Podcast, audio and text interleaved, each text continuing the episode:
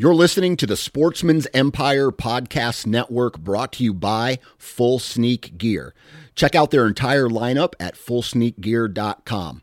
Also, be sure to check out our entire stable of podcasts at sportsmansempire.com. New from Moultrie Mobile, the Feed Hub offers first of its kind cellular connection and control for nearly any spin cast feeder on the market. When used with the Moultrie Mobile app, you can monitor feed and battery levels, run feeders on demand, receive alerts when feeders are clogged, and remotely adjust feeding times. The Feed Hub is ideal for anyone who maintains feeders. Remove the guesswork and save time by planning feeder maintenance before you drive to your hunting property. For more information, visit moultriemobile.com. Interstate Batteries has been a proud supporter of the Sportsman's Nation since day one. With over 200,000 locations throughout the U.S. and offering 12,000 different types of batteries, stop into your local Interstate Battery store today and let them help you find the right batteries for your everyday life. So I want to jump into um, every state has challenges, and you have some that are, I think, they won't be unique to just about anybody watching this because these are challenges that happen all across the country, and it's not just whitetail. It could be mule deer, it could be elk. Um, and I'm going to turn to you initially because as the as the uh, veterinarian, you have to deal. You're on the front lines of some of these things. Um, at least that part of it. So we'll, we'll talk about antler point restrictions in a second, which is a big topic here right now. So um, I think you mentioned uh, TB at the beginning. So if you would just give us a quick rundown of what that is, and and tell us about which how you're having to deal with that here because it is kind of unique to Michigan because you don't see this in other places. It is. It is. It is. Unfortunately, well, fortunately for the rest of the country, it is unique to Michigan. So, first of all, it's important to realize there's a little bit of alphabet soup, and I, I, I know that. You know, we talk about EHD, we talk about TB, we talk about CWD. I could make up acronyms and people would glaze over.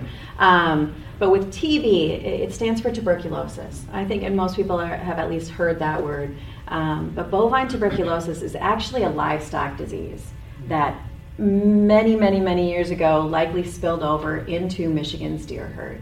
That was a long time ago. And now the big concern is we know that this is a bacterial infection. Um, it's a well characterized disease, we know a lot about it. But it's kind of one of those diseases that it's chronic, and once you get it into a free ranging population, it is extremely challenging to get rid of. And so bovine TB is in, it's, it's considered to be endemic, which means it's just part of, it's in a self sustaining cycle of disease with um, Michigan's free ranging deer herd up in the northeastern northern lower. So I'm a big picture person. Always. So, you know, Michigan, this is the beautiful thing. I think it's technically like this, but Michigan, um, the northeastern northern lower, so up here in this area, kind of in the Alpena, um, Alcona County area. So there's four counties that are considered to be um, the biggest concern for TB in livestock. And there's five counties that we consider endemic in white-tailed deer. So again, the biggest problem with TB is that it is a, a bacterial disease, but it can go back and forth between livestock and deer and have significant consequences for the cattle industry.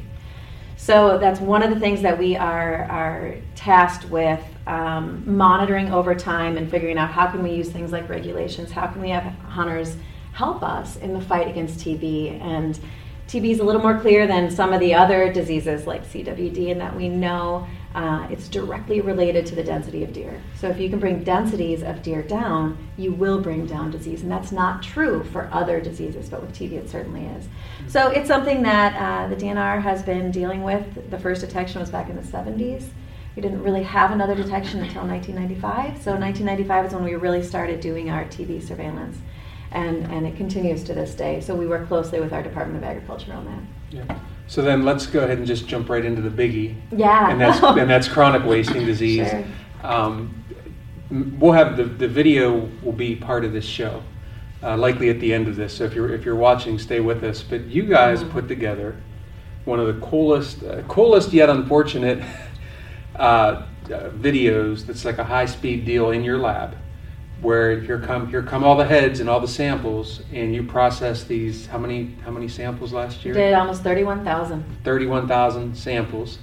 Um, and it just shows what your team goes through during that time. So um, tell us what you're doing. And, and by the way, as I mentioned at the beginning, this state I really believe is, I mean, it's, it's just fact. You guys are real leaders in the country in terms of the number of samples you're doing and your diligence uh, of this disease and how you're trying to manage it. So, take us through a, a, Yeah. a day in the life. when That's, that's, actually one thing I wanted to, to bring up, and, and you're absolutely right. I think um, it was it was one of the draws for me to come here in the first place from Missouri. So Chad had made a comment. You know, you've been here for is it four and a half years?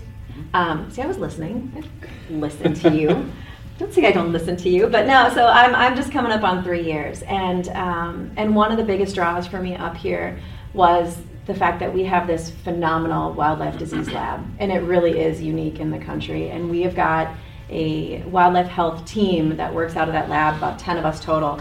Um, phenomenal people that have been doing wildlife health. They really are internationally recognized for the efforts coming out of that lab. And so I'm, I'm humbled by them daily um, because they're brilliant and they're really motivated. And so, yeah, we've got a good team. Um, a lot of that came out of the, the several years of dealing with TB and really figuring out how can we do this large scale surveillance.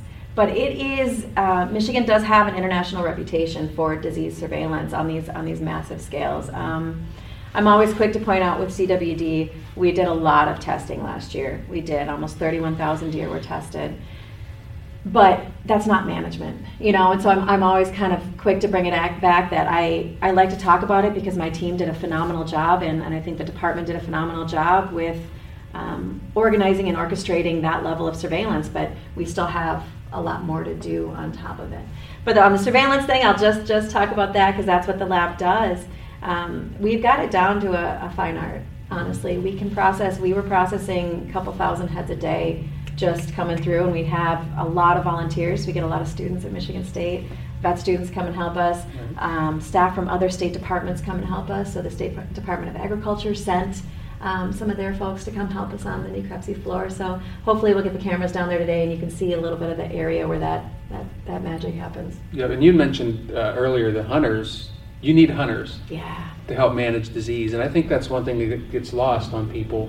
They see CW disease a lot of time, or CWD is something that um, makes them wonder about hunting. Like, well, what's what's my future of hunting? But I look at it the other way and say, well, we need you now even more than Yeah. ever because we need the samples. So just talk about how hunters have really stepped up to the plate here as well to help. Yeah, well, I mean, Kelly mentioned almost 31,000 samples. That those were all voluntarily submitted. Now, not all of those were necessarily hunter harvested. But deer. most were, right? Most of them were. absolutely Yeah. were. Yeah, I mean, but we've we've picked up some roadkill. We have what we call targeted deer. So if we get a call about a sick deer that has symptoms consistent with CWD, we'll we'll go out and euthanize that animal because Right. chances are it's going to die anyway if it's in that poor of a condition and, and have it tested. Um, but absolutely, most of them are hunter harvested deer. Most of the, they're all voluntarily submitted. Um, and that is a testament to not only one, you know, the hunter's willingness to have their deer tested, um, but two, like our, I feel like our outreach campaign and talking about the importance of CWD um, and, and, and the help that hunters can provide in terms of understanding the scale of the disease. You know, where where does it exist? Where does it not exist on the landscape? Um, and where it does exist, how frequently are we encountering it in our deer herd? That's that can't be done without hunter support. Yeah. And I feel like our hunters have stepped up with that. They've really helped. Um, and, and CWD is one of those diseases that it's really difficult to talk about because there's so much still unknown about it. Right. And, and so many of the impacts that we talk about aren't really being experienced today, but we anticipate that they'll be experienced in, in future years. And the reason we make that anticipation is because we're on a different timeline than a lot of other states, and we can look at other states that have been dealing with this for a lot longer and see what kind of impacts it's having there and realize that we want to go down a different road. We don't want it to get to that point.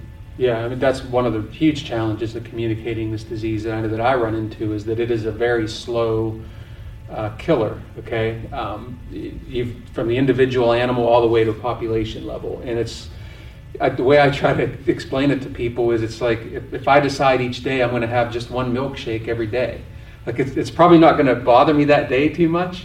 But we get to the end of the year, you're probably going to notice that I had a milkshake every. Worried about you and milkshakes. So you Don't eat my milkshakes. Wait a minute, I'm starting. well, you're running like ultra marathons and stuff, so I'm not worried about you and milkshakes. But, but you know, that's what happens. It happens slowly over time. So people, and I totally get it. We- We were, a, I have to see it to believe it. Yeah. Um, the show me state, right? Ah, Missouri, yeah. Yeah, so Yeah. Um, it's very hard for people to get wrap their head around it. But then the other part of this is, and this is kind of where I live mostly, and that's on the policy political end of it. So here you are experts in these issues, um, and not to embarrass you, Kelly, but when we talk about CWD nationally, there are always like a handful of names that always come up as the people that you have to have in the room, and, and you're one of them.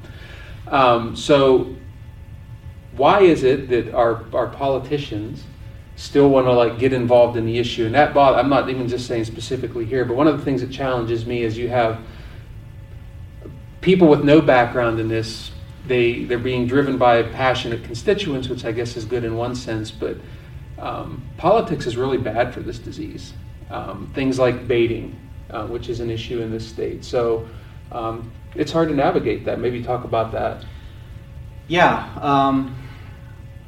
Well, so you're right. One of the big issues that we have in the state is baiting and feeding, and you know you can talk with pretty much most veterinarians, wildlife health experts, and say artificially concentrating deer around bait sites is not really conducive to disease management. You know, especially a disease like CWD, like TB, that's transmissible from one animal to another.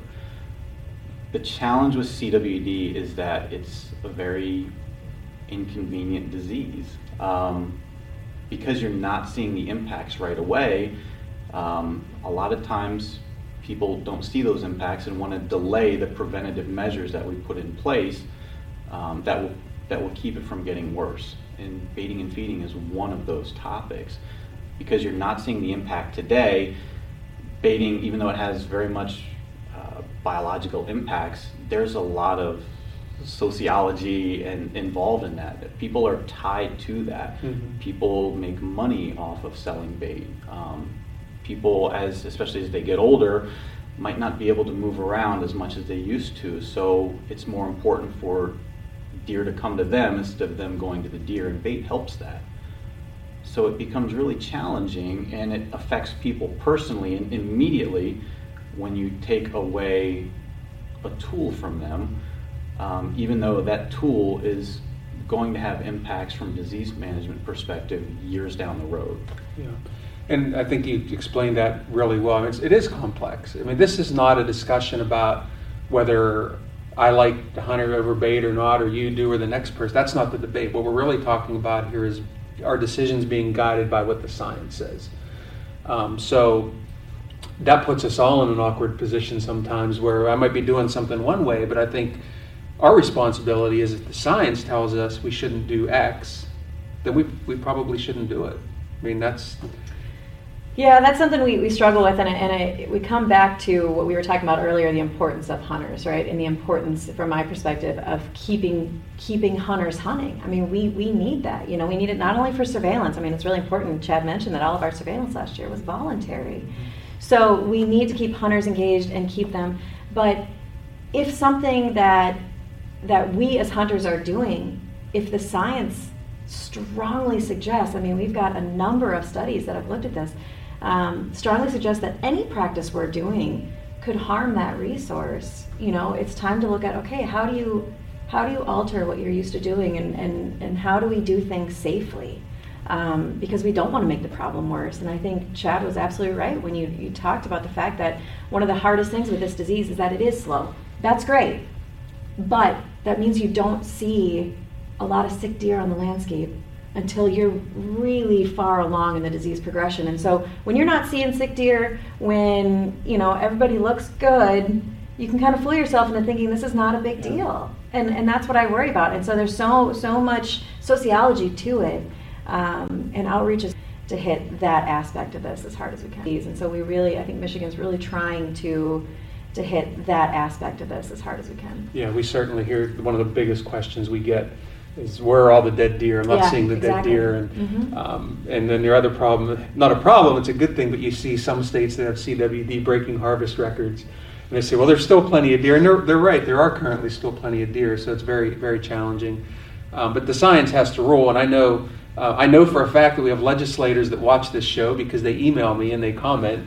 Um, so you know, if, if, if you're in one of those decision making positions and you're watching this, we can't stress to you enough. Let's have a broader conversation. Maybe your role, instead of introducing legislation that could be damaging, is to instead introduce an opportunity for us to come together and have these discussions productively, have them professionally moder- moderated so that people can get their say, so that we can hear from the people that um, just this is a practice they've done forever. We want to hear their side, we want to hear the, the science side of it, and let's have a good conversation. And that's with CWD, that's probably my biggest frustration is I see conversations happening in all the different rooms and not enough of them happening in one big room. So I'm hope, hopeful that we can get there. So uh, so I want to I want to close this conversation on um, on, a, on an up note, and that is um, it's, it's it can be a difficult question to answer, but I want you to think about it. So uh, since he got to go first at the beginning, I'll get you to go first on this one. Uh, it might be harder though if she takes your answer. Ah, but then I can just okay, agree. Yeah. So just nod. Yeah, perfect. So, what would you like the average person that only recognizes the logo of the Department of Natural Resources? That's what they think of when they think of the DNR. What would you like that people to know about the people that work here and, and your mission and your job, and even just personally about your work? God, now you're gonna make me cry. I get, I do, I get a little emotional. That would be a- this. that would be a new, Um, uh, would this be a first? be a Fantastic. first. Leave it to me. Um, no, honestly, I think what I will say uh, of the people that I work with. So I work for the Michigan Department of Natural Resources, and um, the people that I have gotten to work with and the people that I work with every day are, bar none, some of the most dedicated, compassionate, intelligent, brilliant moms. We are dads, we are brothers and sisters and daughters. You know, we we are people and we moms, we are dads, we are it's easy to care very deeply about the work that we do. And um, it's easy to care very deeply about the work that we do. And um, it's easy care very deeply about the work that we do. And um, it's easy to sort of look at DNR employees as nameless, faceless, you know, fear mongers, and, and we're not. I mean, we really are looking out for the health of our natural resources. We are looking out for um, continuing traditions of wildlife recreation. I have two little boys. A lot of what I do is guided by I want my little boys to have the same opportunities that I've had, that generations before us have had. And so I think that's one thing I would like to communicate is that we are working as hard as we possibly can for something we care very deeply about. See, and I like I, I held it together. I don't know Little how. misty, little Would you stop? You know, but I. The is high now. Yeah, Yeah, right. yeah, can I just say okay. You have to break down at this point. Yeah. yeah. um, yeah. So, I, I, I mean, I agree with everything Kelly said. Um, there's some fantastic people in there, and we have an emblem on our shirt. Every every one of our colleagues in other state has emblems on their shirt too, and there are politics involved when you wear these emblems, and that can be frustrating from the outside looking in and from the inside looking out. Uh, that that's just a matter of fact. Um, but when we talk about the decisions that are made, when we talk about why we do what we do, um, really the foundation is because we were we were people before we put these emblems on that were passionate about this this course, um, this this this resource, and that's why we we went down that course. That's why we're Yeah. doing what we're doing because we want to see that and we want to be part of the solution long term. Um, so yeah, it's when we don't have these emblems on our shirt, we're doing the same things that everybody else is doing. Um, you know, we're, we're hunting, we're fishing, we're hiking, we're camping, we're, we're enjoying all of these things. So that's, that's important to me to get people to know that it's not just a name that has, you know, a business card with an emblem on it type thing. It's that, you know, I've got gun safes too that I use, and we we eat game in our house, and we go fishing, and we do all of these. It's not like it's not because we're trying to stop hunting. It's not because it's not because we're trying to stop hunting. It's not because we're trying to impact people negatively. It's not because we're getting all this money and kickbacks from insurance companies. Right, like that right. doesn't happen. I don't even know what that would be. Um, it's because we have our eye toward the future and what that looks like. And, you know, we're certainly managing for today, but more importantly, we're managing our resources for tomorrow. Yeah.